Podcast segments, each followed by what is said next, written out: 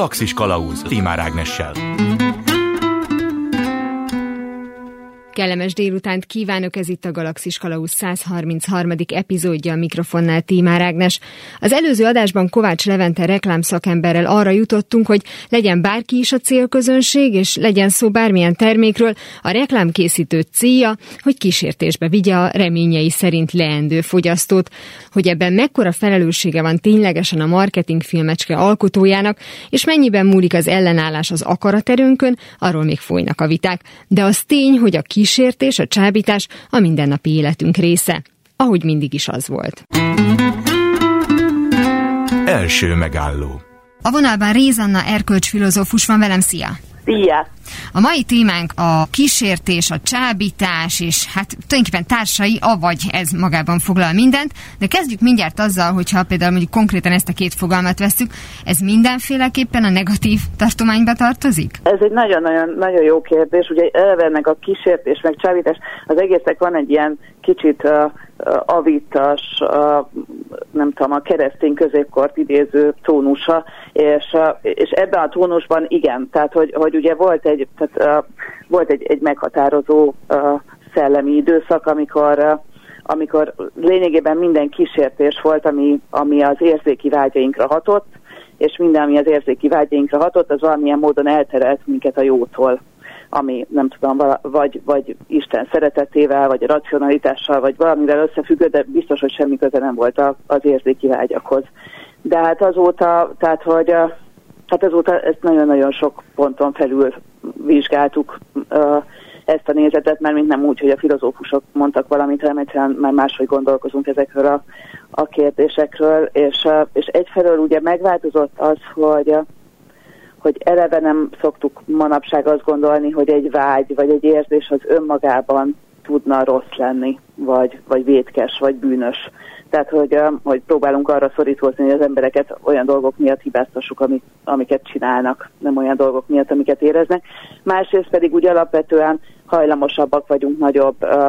hangsúlyt adni az emberek vágyainak, vagy hogy úgy alapvetően úgy, úgy tekinteni az emberekre, mint akiket az ilyen-olyan racionális, meg kevésbé racionális vágyaik irányítanak a, a cselekvés felé. És hogyha ha így nézzük, akkor, akkor valójában a, a, a csábítás vagy a kísértés az már nem valami speciális dolog lesz, hanem valójában az egész életünket különböző csábításoknak, meg kísértéseknek kitéve tesszük, hiszen hiszen egy olyan világban mozgunk, ami mindenféle vágyakat ébreszt bennünk. De ez mindig az érzékiséggel van összefüggésben, vagy mondjuk vallástörténeti szempontból volt azzal összefüggésben? Tehát itt nem lehet arról szó, hogy ez egy motiváló erő, csak általában negatív irányba visz el minket. De abszolút szerintem ma már használhatjuk. Tehát eredetileg nagyon erős volt a kapcsolódása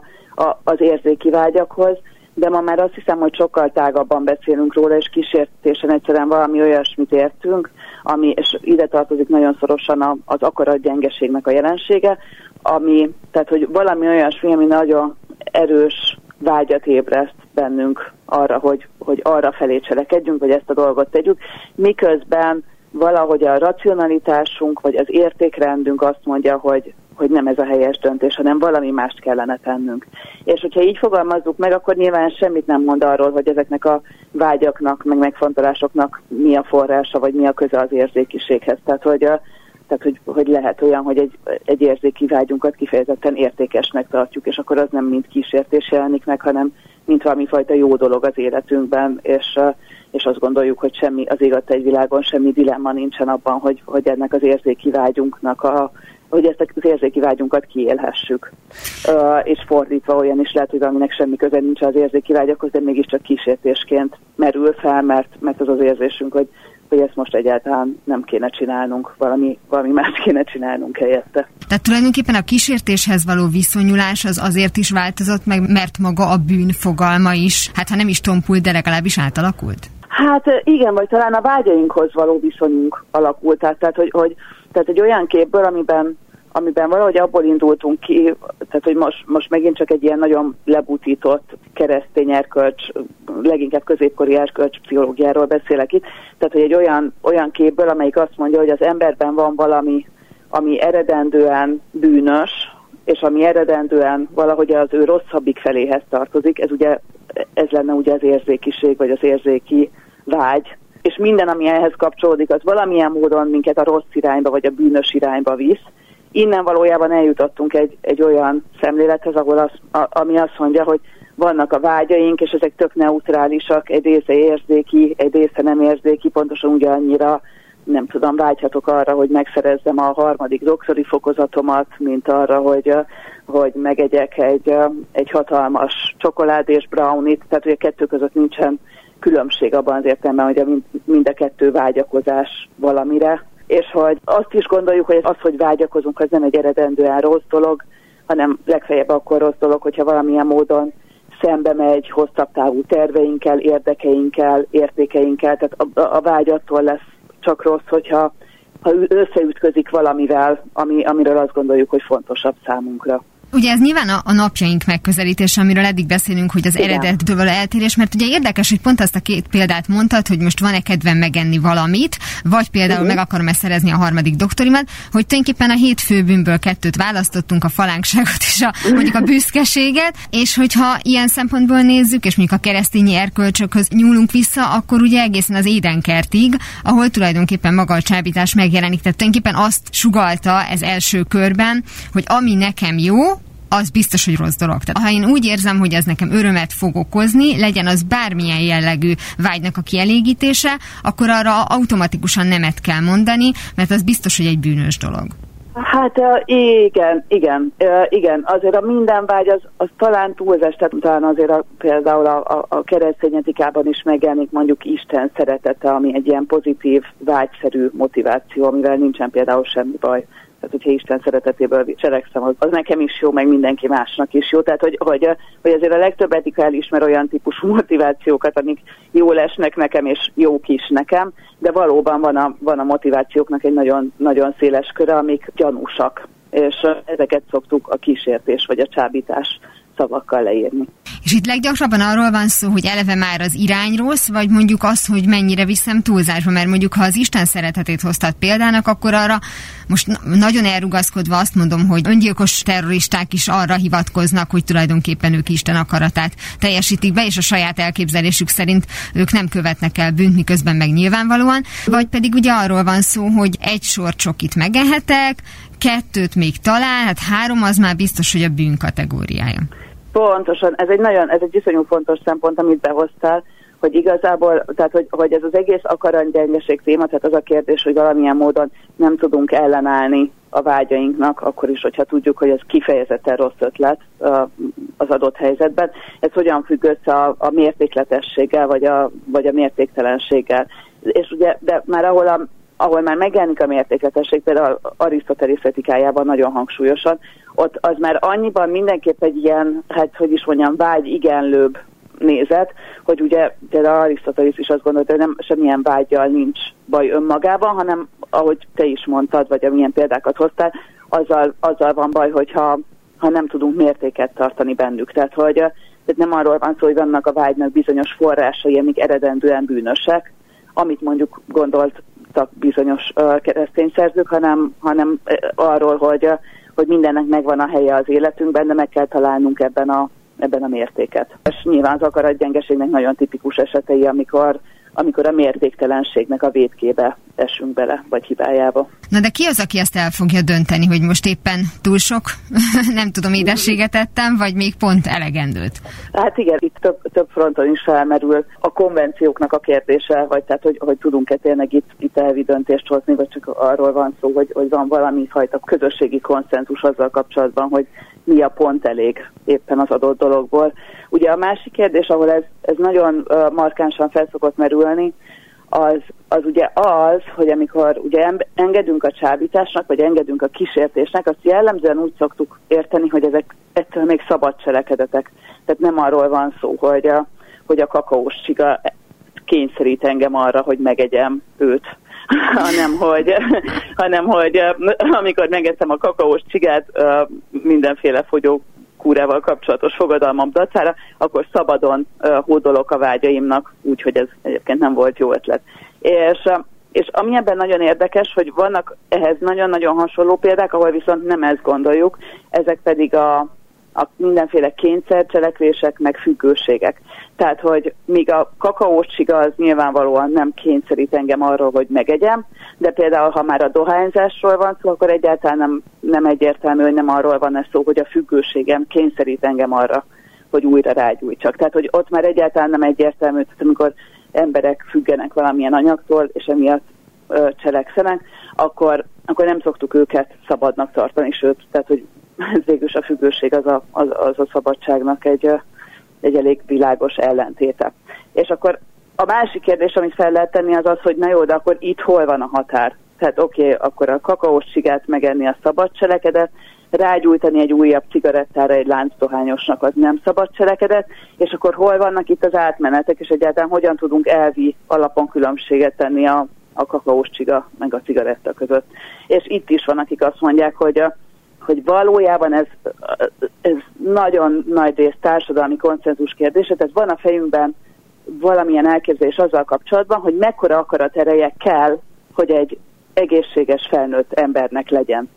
És uh, ahogyan mi most erről gondolkodunk, itt és most, a világnak ezen a pontján, az azt mondja, hogy kell, mindig kell, hogy legyen egy egészséges felnőtt embernek annyi akarat ereje, hogy ne egyen meg egy kakaócsigát viszont nem várjuk el minden egészséges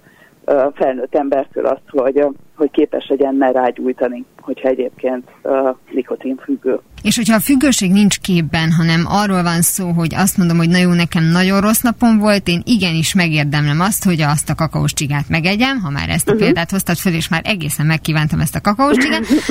szóval, hogyha, hogyha van egy ilyen indíték, akkor ez egy kiskapu, ez egy felmentés, én keresek magamnak valamilyen megoldási lehetőséget, és ha mondjuk ennek a vallás történeti részét nézzük, ott is maga az, hogy a kísértés ténye jelen van, és azt elismerik, azonnantól kezdve egyfajta kiskapu kaput jelent? Tehát, hogy hát engem megkísértett az ördög? Itt megint csak elég komoly különbségek vannak, azt hiszem, a között, ahogyan egykoron erről gondolkodtunk, mint ahogyan most. Tehát, hogy az biztos, hogy, hogy ez nem egy szabályos felmentő körülmény. Valójában gondolj bele, hogyha felmentenénk az embereket minden alkalommal, amikor, amikor valamilyen kísértések nem tudnak ellenállni, akkor valójában nagyon-nagyon kevés dologért tartanánk őket felelősnek. Tehát, hogy gondolj bele, hogy valójában a például a lustaság, ami miatt nagy előszeretettel szoktuk hibáztatni magunkat és társainkat, az valójában semmi más, csak sorozatos akaratgyengeség, vagy sorozatos behódolás valami fajta kísértésnek, hiszen tehát attól leszünk lusták, hogy, hogy folyamatosan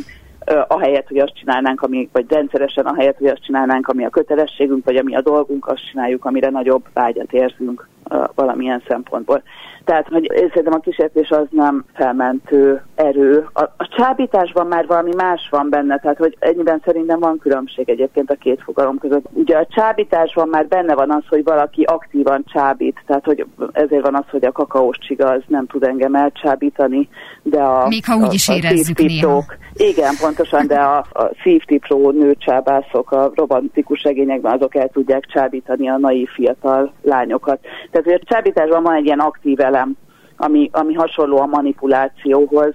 ami miatt azt gondoljuk, hogy akit elcsábítottak, az azért nem teljesen felelős azért, hogy ő ő el lett csábítva. És hogyha a két fogalom között nem csak az aktivitás szempontjából teszünk különbséget, akkor mondjuk a veszélyességi fokozata abban is érződik a kísértésnek, hogy ott van valamiféle arctalanság. Tehát amíg a csábítás esetében lesz valaki, akit utálhatok, lesz valaki, akitől tudom, hogy távol kell tartani magam, addig a kísértés esetében ez soha nem ennyire megfogható dolog. Igen, valószínűleg az, hogy most ezt így érezzük, az valószínűleg annak is tudható be, hogy, hogy napjainkban valójában folyamatosan a fogyasztás az, ami kísért bennünket. Tehát, hogy most ha belegondolsz a, a leggyakoribb használataiba ennek a kifejezésnek, én őszintén remélem, hogy nem tudom, emberek még ki vannak téve rendszeresen, nem tudom, romantikus kísértéseknek, mert ez egy kicsit jobb, mint amikor a kakaós csiga kísért bennünket, vagy szóval legalábbis valami önmagában értékesebb, vagy, vagy becsülendőbb dolognak találom, de hogy azért, amikor most kísértésről beszélünk, akkor legtöbbször arról beszélünk, hogy már megint megvettem egy göncöt, amire nincsen semmi szükségem, hogy megettem a nem tudom micsodát, amit nem kellett volna megennem. Tehát, hogy, hogy nagyon-nagyon sok ponton a fogyasztásunkhoz van kapcsolva a kísértés, mint kifejezés. És pontosan azért, mert itt, itt fogyasztási cikkekről van szó, amik valamilyen módon elcsábítanak minket. Ezért valóban van egy ilyen arctalansága a dolognak, mert hogy a tárgyak azok nem olyan típusú dolgok, amiket ezért kérdőre vonhatnánk, vagy, vagy felelősségre vonhatnánk. Ettől még, hogy is mondjam, nagyobb volumenben érdemes feltenni azt a kérdést, hogy, hogy mi történik, hogyha az embereket folyamatos kísértéseknek teszi ki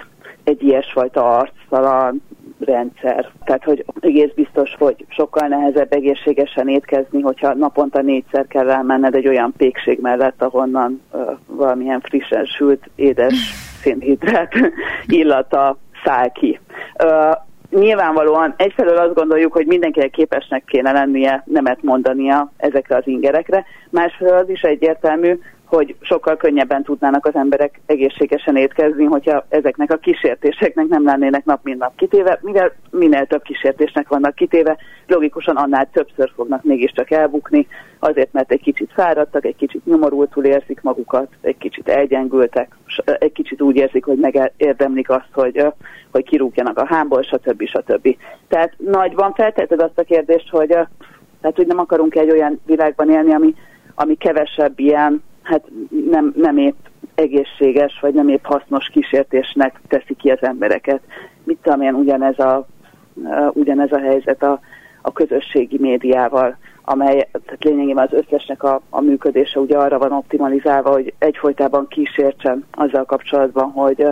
hogy ott legyél, és hogy megoszt minél több dolgot az életedről, azért, mert ezért mindenféle pozitív visszacsatolásokat kapsz, amelyek aztán hiányoznak, hogyha ha nem kapod őket. Ez is egyfajta kísértés, nem egy olyasfajta kísértés, aminek ne lehetne gátat szabni, vagy amire egyénileg nem mondhatnál nemet, de ettől még megint csak felvethető a kérdés, hogy milyen típusú incentívákat, milyen típusú indítékokat állít elő mondjuk ez a rendszer számunkra. De tulajdonképpen a, a kísértésnek a tárgya vagy a jellege az mindig függ az éppen adott történelmi kor által kínált lehetőségektől, és mondjuk a középkorban azért mondhatjuk azt, hogy elsősorban vagy a középkorig az érzékiség az, ami a legjelentősebb példája volt ennek, mert hogy egyébként más kvázi szórakozási lehetőség nem volt, tehát hogy azért nem beszélhetünk kakaós csigás jelenségekről. Pontosan. Igen, igen, igen, igen, igen. Igen, így van. Hát az, az hogy milyen számod a kísértést, az attól függ, hogy a,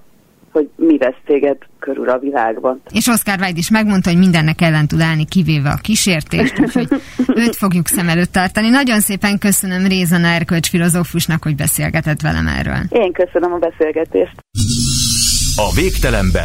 és tovább. Bár a kísértés tárgya folyamatosan változik, és nyilván személyenként is eltérő, az annak való ellenállás vagy a csábításra adott válasz lehetősége mindig is foglalkoztatta a művészeket, míg a modern képzőművészeti alkotásokban is megjelenik ez a probléma. Erről szól a következő beszélgetés. Második megálló. A vonalban Készmán József művészettörténész van velem, jó napot kívánok! Jó napot, szép napot! Történelmi korszaktól független, vagy a kísértés témája az, ami esetleg függhet az adott korszaktól? Mondjuk úgy, hogy a kísértés témája átalakulhat, és picit más jellegűvé válhat. Ugye azért az megfigyelhető, hogy akár a bibliai forrásokban, meg egy másút is,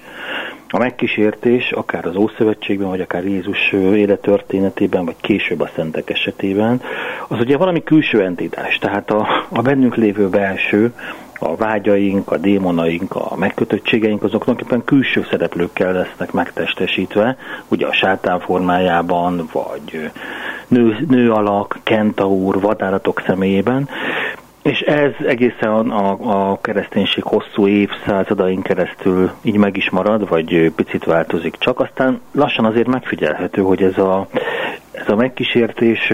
kísértés a próbatételtől kicsit szélesebben kezd értelmeződni. Akár a, a, a bűnre csábítás, sorscsapások, katasztrófák, de akár a megszállottságig is. Tehát ami korábban mondjuk a szellemvilágban vagy transzcendes hatalmak befolyása volt, de mindenképpen külső, az ugye interiorizálódik, és az ember belsőjévé válik, legfeljebb úgy jelenik meg, mint megszállottság, bolondság, őrültség, valamiféle vágyaknak való lenyűgözés, és így is alakul át. Tehát ahogy a, a művészet is ugye szekularizálódik, egyre inkább világias tartalmak is megjelennek benne, úgy alakul át napjainkig. De azért azt nehéz lenne mondani szerintem, hogy, hogy egészen máig hat ennek a, az élő hagyománya, és hogy a kortárs képzőművészek ezzel a témával kelnének és feküdnének minden nap. Azért érdekes szerintem abból a szempontból, hogy valóban mondjuk ennek, hogyha mondjuk a vallástörténeti részét nézzük, és mondjuk a, a kora középkornak a művészetében való megjelenését az ön által is említett, akár mondjuk megtestesült változatával, tehát a sátán lefestésével összehasonlítva a mai korral, amikor valóban mondjuk az ilyen profán vágyak jelenhetnek meg, hogy tulajdonképpen azt gondolnám laikus fejjel, hogy ennek ugyanúgy helye van, a hallgatóink az előző interjúból hallhatták, hogy valóban egyébként nyilván a vágyaknak a tárgya az megvált változhat, viszont ezzel kapcsolatban nyilván a bűnhöz való viszonyunk is, és mondjuk ez a kérdéskör, ez akár foglalkoztathatja a napjaink művészeit is. Hát abszolút, sőt ugye jelentés változásokon is megy át, míg ez korábban, hogy mondjam, az egyén vagy a közösség és a bűn, vagy a bűnbeesés viszonya, vagy az eredendő bűnből indul ki, addig ugye napjainkban ez egy kicsit személyesebbé is válhat. Sok, akár már a szimbolizmus korában, vagy akár száz évvel ezelőtti műalkotásokon is megjelenik, hogy maga, aki létrehozza a képet, az alkotást, a festő megkísértéséről van szó, és nem csak testi vágyak vagy egy modell által, hanem hogy olyan tekintetben, hogy őnek ki, ki kell szolgálni a dolgokat, eszméket, anyagiakat, avagy pedig nem, vagy pedig a, az érzései, az érzelmei, akár az alkotás módszere is visszaadnak, azok, azok elviszik egy másik irányba a festőt, és nem annyira a tudatos oldal jelenik meg. Tehát a, az alkotás módja vagy folyamata is ő, ilyen bűnbeesésként vagy megkísértésként értelmeződik, és ebben a, ebben a jelentőségben tényleg nagyon, nagyon modern. Ugye az az érdekes, hogy ez a téma, ahol szövetségi, meg új szövetségi példák is vannak, azért a, a, a korai kereszténységben, az első évszázadokban nem nagyon jelenik meg a bűn és a megkísértés. Ez egy kicsit később, amikor talán az egyház egy picit eltávolodik ettől a krisztusi eszméktől, és megjelennek a remeték, meg a, a szerzetesség intézménye, keleti és a nyugati részen is, és, és akkor jelenik az meg, hogy külsőként tulajdonképpen ez egy próbatétel, ugye a, a,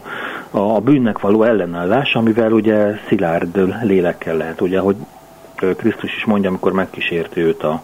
a sátán a pusztában, hogy nem csak kenyérrel él az ember, tehát benne van ez a kettősség is, hogy az ember ugye egyrészt testi, másrészt lelki tényező is szükség van mind a kétféle táplálékra. Tehát ha így gondoljuk, akkor tulajdonképpen az Ádám és Éva ábrázolások is ebből indulnak ki, ugye ez az első megkísértés, az eredendő bűn keletkezése, és így alakul aztán tovább, és valóban egyébként bőven, tehát találhatunk nyilván kortárs példákat is Magyarországon, meg nemzetközieket is természetesen, de az tény, hogy átalakul. Én, én, én, én a magam számára úgy értelmezem, hogy sokkal inkább személyessé válik, inkább pszichológiai késztetésé válik ez a történet, mint külső démonoknak a, a befolyásává kezd átalakulni, vagy inkább így értelmeződik és nagyon sok viszonyban, akár mondom festő és alkotásmód, festő és a világ viszonyába is le tud képeződni. És a művészet témakörében ez mindig egy negatív eredményt jelez? Tehát a kísértés nem egy pozitív motiváció? Nem, nem, igazából ez egy, egy attitűd, tehát ha valamit problematizálunk, akkor jelenik meg. Nem feltétlenül pozitív vagy, vagy negatív, sokkal inkább pozitív annyiban lehet, hogy ellenáll valaki ennek a kísértésnek. Uh-huh. Ugye próbatétel, ami korábban a hit, vagy a hit melletti elköteleződés volt, azt itt mondjuk a, a, a személyes, az erkölcsi vagy a pszichológiai ellenállás hozza meg, de ugyanakkor meg ugye ez az elragadtatottság azt is jelentheti, hogy alámerülünk egy ilyen mély világba, kicsit a pokol világába, és onnan kikerülhetünk. Tehát, hogy ugye egyszerűen fogalmazva pokolra kell menni ugye ahhoz, hogy úgy utána felfelé tudjunk emelkedni. Tehát ez lehet akár egy fejlődési fázis, vagy lehet egy mindig vissza és visszatérő megkísértése, vagy folyamata az embernek, amiből mindig esetleg tanulhat, vagy kiléphet, vagy az ismétlődések révén emlékezteti valamire, tehát egyáltalán nem feltétlenül csak pozitív vagy negatív a tartalma. És hogyha a már említett művészi alkotói módszer esetében nézzük a, a kísértést, és mondjuk meg akarjuk személyesíteni, ahogy erről már korábban is szó volt, akkor érdemes mondjuk olyan szempontból vizsgálni, hogy általában a múzsát nőnek szokták ábrázolni, a sátán az valamiért mindig férfiakkal azonosított, de lehet, hogy tévedek, és ebben az esetben az egyik egyértelműen pozitív, a másik meg negatív késztetést jelent. a múzsák késztetésére vagy kísértésére általában nem szoktak negatívként tekinteni, de egyébként maga a negatív megkísértés sem feltétlenül ilyen. De talán ha magunk elé idézzük mondjuk a Salvador Dali Szent Antal megkísértése című munkáját, ott ugye különböző típusú megkísértések van, ott van a gazdagság, a csillogás egy ilyen aranylópalota képében, ott van a nő, nyilvánvalóan a testiség, a való lerántás képében,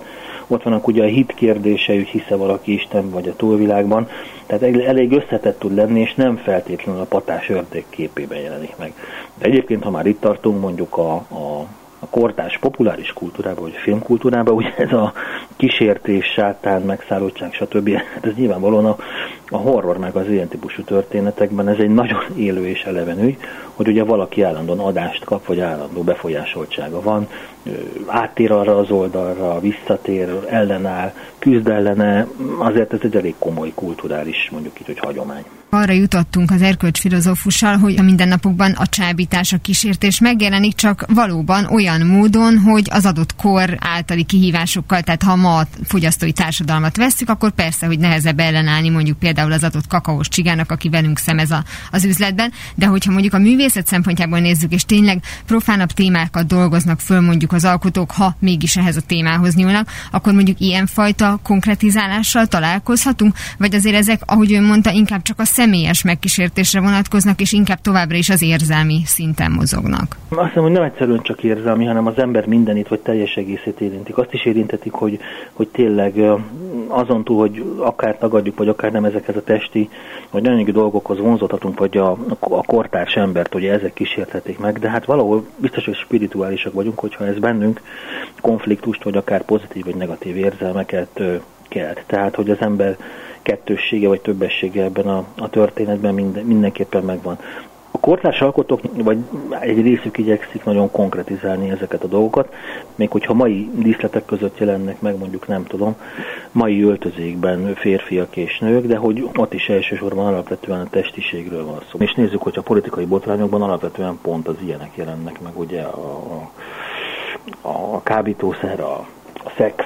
erotika, ilyesmi jellegű bűnbeesések jelennek meg. Nyilván ezek nagyon-nagyon profának. De hát ez, ez lehet egyébként nyilván egy teljesen hétköznapi ügy vagy történet is. Tehát azt gondolom, hogy a kortársak, ha ez a témához folyamodnak, nagyon változatos eszközökhöz nyúlnak. Nyilván az egy konkrétum vagy fogódzó tud lenni, ha, ha nagyon határozott és nagyon egyértelmű szimbólumok jelennek meg, testiség, szexualitás, stb. De nem kizárólagos ez az eszközkészlet. Nagyon szépen köszönöm Készmá József művészet történésznek, hogy erről beszélgetett velem. Köszönöm, örültem én is. Ha a számításaim helytállóak, amikor eléri a 88 mérföldes sebességet, csodát fogsz látni, fiú! Ahogy az előző beszélgetésekből is kiderült, néha sokkal konkrétabb formában jelenik meg a megkísértés, nevezetesen maga az ördög lép színre. A színpadi művek, a zene és az irodalom egyaránt hírhettebbnél hírhettebb sátánfigurákkal bír. Hogy jellemük hogyan alakult a kezdetektől napjainkig, többek között erről beszélgetünk a folytatásban.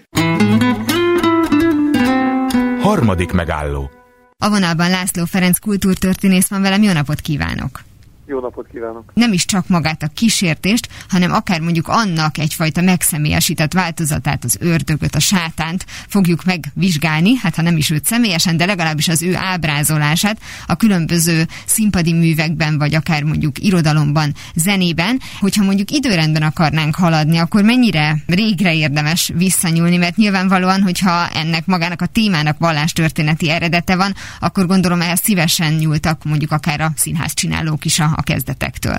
Valóban, de hát hogyha a kezdeteket akarjuk feltárni, akkor még nem is színpadi műfajokkal kell kezdeni, hanem mondjuk például a Bibliával, amelynek útszövetségi részében tudjuk éppenséggel a, a sátán nem játszik különösebben nagy e, szerepet, ám de, ugye, mint Krisztus, mint Jézus megkísértője már jelen van, és hát utóbb aztán más egyháztörténeti alakok, más jelentős alakok, mondjuk szentek, például mondjuk Remete Szent Antalnak a megkísértésében is ott van az ördög, a sátán, aki valamiféle bűre csábítja a szentet, ebben az esetben egy, egy annak a Remete Szentet,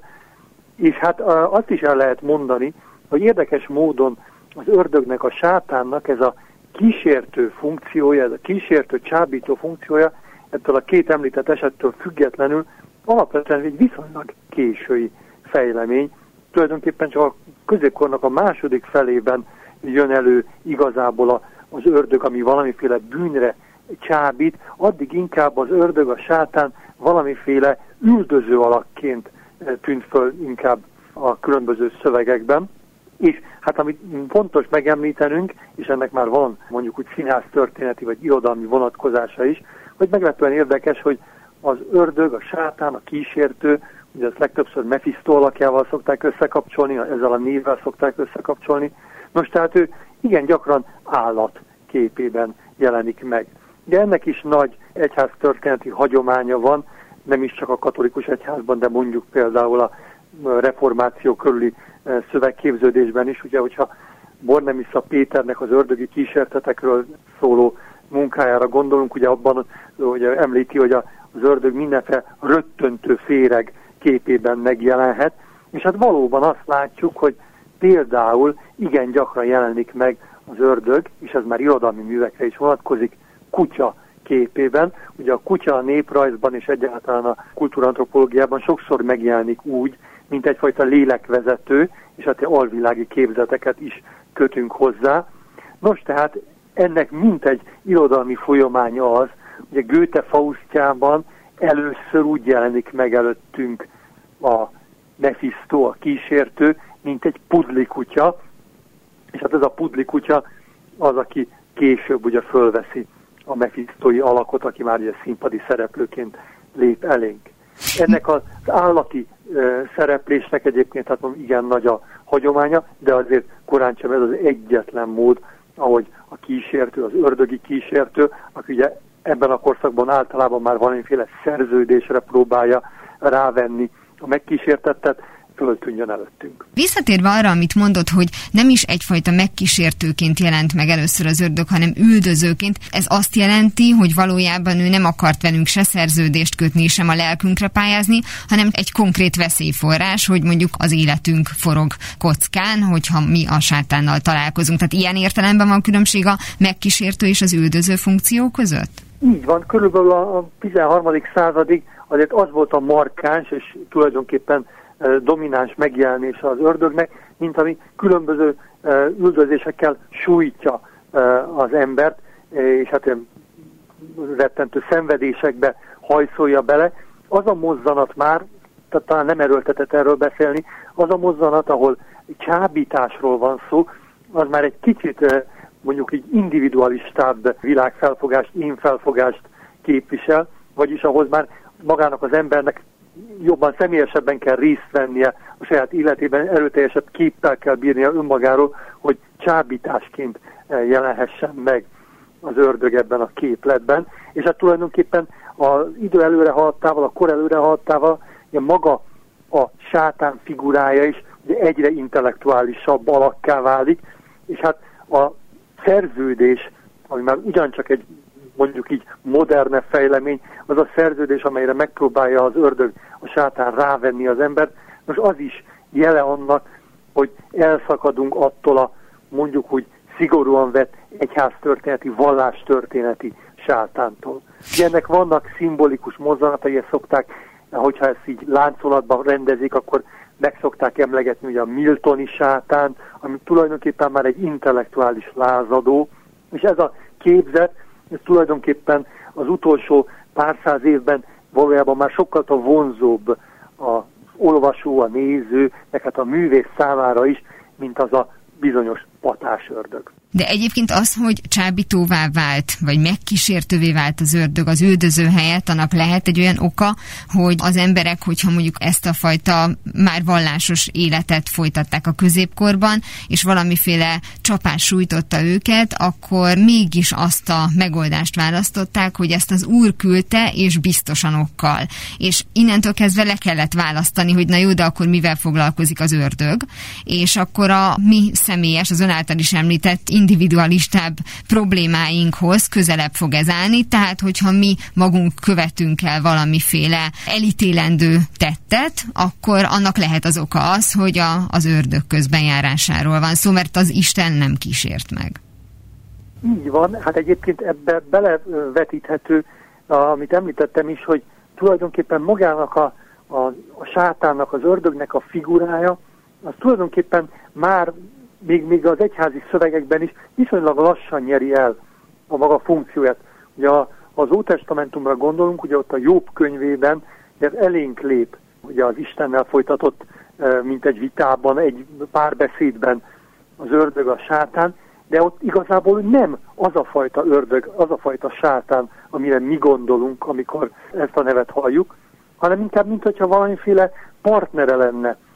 az úrnak, mint egy alájátszik az úrnak, és ehhez képest ugye elég jelentékeny változás az, hogy megtesszük minden uh, rossz forrásának az ördögöt, a sátán, és az tulajdonképpen valamiféle, az isteni szándéktól nem független, de mégis valamiféle külön aktorként működő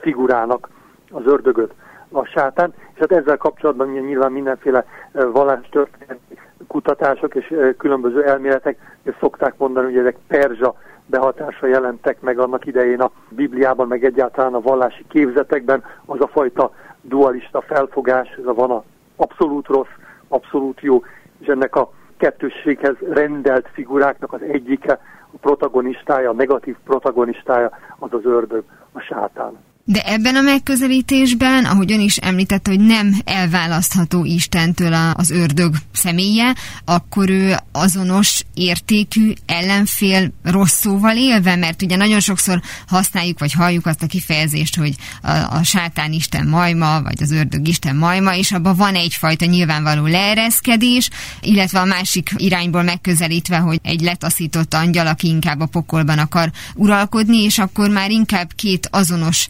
erővel bíró entitásról beszélhetünk. Tehát, hogyha mondjuk ez különböző művészeti alkotásokban jelenik meg, akkor mondjuk van ez a fajta aláfölé rendeltség, vagy mondjuk akár azonos erejűség? Az aláfölé rendeltség az egyértelmű. Az tulajdonképpen a irodalmi és egyéb műveknek a döntő többsége sem kérdőjelezi meg azt a szigorú hierarchiát, ami az Isten abszolút hatalmát, és ehhez képest a sátánnak a maga viszonylagos hatalmát tételezi,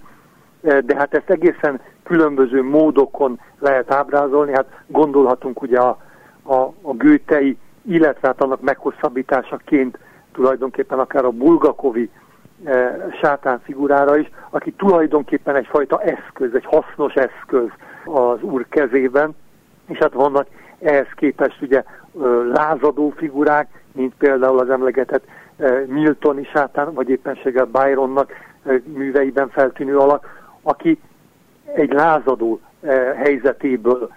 áll szemben az úrral, és amennyiben beteljesít egy isteni tervet, ezt azért nem közreműködőként, nem együttműködőként, hanem a maga lázadásával viszi végbe. És a tény, hogy esetleg mondjuk bizonyos művészeti alkotásokban, hát ha nem is pozitív, de vicces figuraként jelenik meg, az nem mondom, hogy kimeríteni a blasfémia fogalmát, de azért műfaj függő, hogy ezt mennyire szabadon lehet használni? Tehát ha mondjuk konkrét példákat nézzünk meg. Hát részint műfaj, részint korszak függő, és hát egészen nyilvánvalóan az adott területhez, adott földrajzi kultúrkörhöz kapcsolódóan is változó ez, hiszen nyilvánvalóan egészen máshogyan lehetett beszélni a sátáról az 1930-as évek Szovjetuniójában, mint a 18.-19. századi eh, Németországban, tehát egészen nagy távolságok vannak itt, de hát ez korán sem csak a sátán figurájának a beállítására vonatkozhat, eh, hanem hát mondjuk egészen más, mondjuk például egyáltalán magának a vallási képzeteknek a tárgyalás módjára is picit visszatérve a középkorhoz, illetve koraújkorhoz, de mégiscsak egy modern művet nézve, Arthur Millernek a Szállami Boszorkányok című művében maga a sátán tulajdonképpen nem jelenik meg, de ilyenkor lehet egy közvetítő szerep, hogyha boszorkányságról vagy valamiféle eretnek dologról van szó egy alkotásban? Tekintve, hogy a, például a Szállami Boszorkányok, ugye ez egy nagyon, e,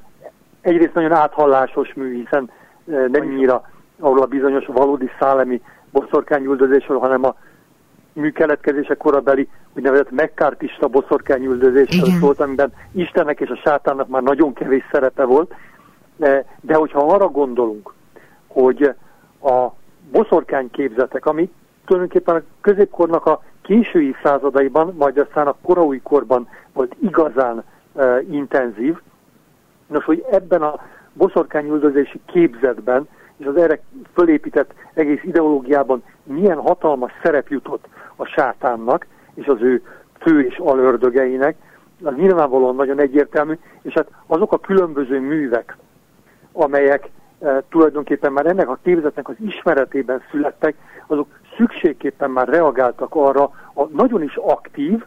alakváltó, és tulajdonképpen az emberi életbe lépten nyomon beavatkozó e, sátánnal, és hát lehettek ezek komikusak, mint mondjuk a Löszázsnak a sánta ördöge, ugye, aki tulajdonképpen föltárja az ember előtt, a mondjuk a regénybeli főszereplő előtt a, az emberek titkait, a világ titkait, adott esetben úgy, hogy fölhajtja éjjel a házaknak a tetejét, és be lehet tekinteni a házakba, akár úgy, hogy egy, mint egy intellektuális ördögként, egy intellektuális kísértőként fölvillant más lehetőségeket, más utakat a darabbeli, irodalombeli, vagy éppenséggel opera színpadi alakok előtt. Lehet a sátánnak, az ördögnek nevelő jellege, szándéka, vagy esetleg csak a akarata ellenére az alkotó az ő személyén keresztül ad át tanulságokat? Hát, hogyha ezekre a e, tulajdonképpen már bizonyos szempontból e, ironizált, bizonyos szempontból meg e, erősen intellektualizált sátán alakokra gondolunk, és hát itt tényleg az elsőképpen azért alapvetően a Bulgakovnak a volandja juthat az eszünkbe, akkor azt látjuk, hogy van egy nagyon erős az önszórakoztató és a, feladat teljesítő szerep, mert van egyfajta felvilágosító szerepe is, amit részben azért tesz, mert ez része küldetésének, részben azért tesz, mert mintha önmagát szórakoztatná egy-egy ilyen megnyilatkozással, hogyha eszünkbe jut a Bulgakov Mester és Margaritának a kezdete, akkor tulajdonképpen a volant bemutatkozás, a volantnak az első előadása, e, ugye Perlióznak és Hontalnivánnak, e, az úgy zajlik, mint hogyha nem is annyira a többiekhez beszél, nem is annyira a másik kettőhöz beszélne, hanem a saját szórakoztatására mondja el részben ugye Jesuának a történetét, részben pedig a saját szeretéről vallott vélelmeket, melyek el egyébként ugye megdönti Berlioznak korábban a harcos ateista monológiát nyilvánvalóan nem mellékes az alkotónak a világnézete, de hogyha mondjuk például az opera történetből veszünk ilyen példákat, akkor mondjuk általában ez a jellemző, hogy az alkotó akart közölni valamit, és ezáltal választott egy vallási témát, aminek mondjuk egy központi figurája lesz a sátán, vagy az operában is előfordulhat gyakran olyan áthallásos mű, mint a már említett szálemi boszorkányok esetében, vagy nyilván nem kevés olyan alkotás van, még akár a Mester és Margaritát is veszük, ahol tulajdonképpen mégsem önmagában jelenik meg az ördög, hanem tulajdonképpen a világ képében. Tulajdonképpen, hogyha a zenés színpadra gondolunk, akkor ez nagyon sokféle lehet. Itt majdnem minden e, irány reprezentálva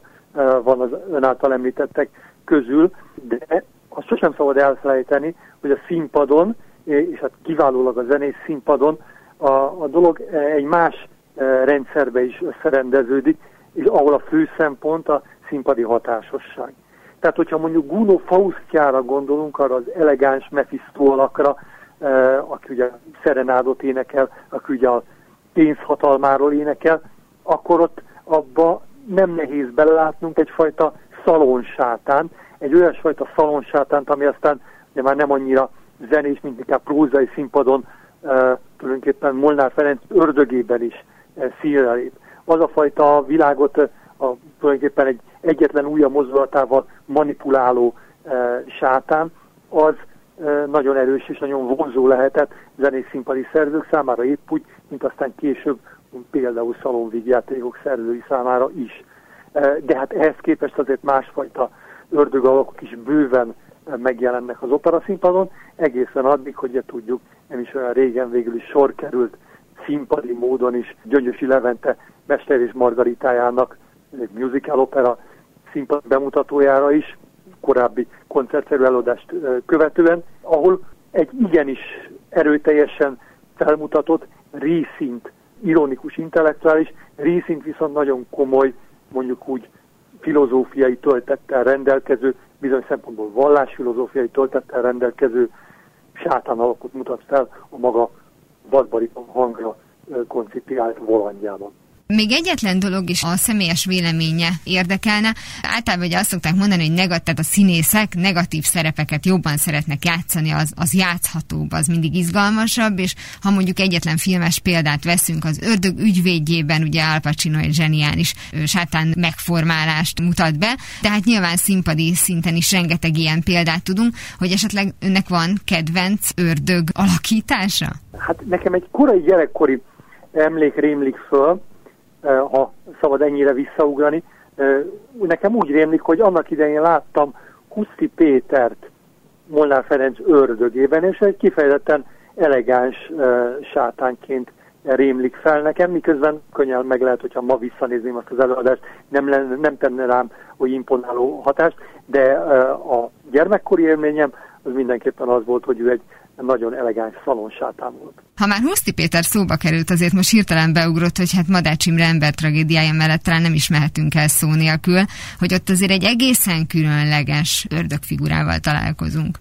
Igen, hát ugye tulajdonképpen ez bizonyos szempontból a gőtei Mephistónak a meghosszabbítása, ugye ezt már-már iskolás szinten is szoktuk tanulni, hogy van egyfajta kapcsolat, egyáltalán a két mű, illetve a két sátán alak között. Másrészt pedig,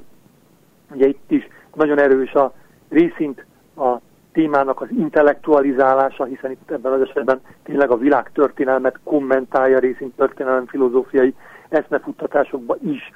belebonyolódva, még hogyha ezek nagyon tömörek is, és sokszor nem is tűnik fel az olvasó vagy a néző számára. Másrészt pedig, ugye, igenis egy olyasfajta uh, alakot teremtett ezzel Madács Imre, aki hát bizonyos szempontból érdekesebbnek tud tűnni a színpadi megjelenítésben, uh, mint Ádám, és különösen, mint Éva. Nagyon szépen köszönöm László Ferenc kultúrtörténésznek, hogy beszélgetett velem a sátán művészetekben való ábrázolásáról. Én köszönöm. 42. Mihez is tudjátok, hogy mi a kérdés, érteni fogjátok a választ is. Már ennyi volt a Galaxis Kalauz, jövő héten ugyanekkor találkozunk, hamarosan archívumunkból visszahallgathatják a mai adást is, valamint a rádió és a Galaxis Kalauz Facebook oldalán is további érdekességeket találnak, illetve ha még nem tették, iratkozzanak fel YouTube csatornánkra. Köszöni a figyelmüket a szerkesztő műsorvezető Tímár Ágnes. Viszont hallásra! Viszlát, és kösz a halakat! Ez volt a Galaxis Kalauz. Timár Ágnes műsorát hallották.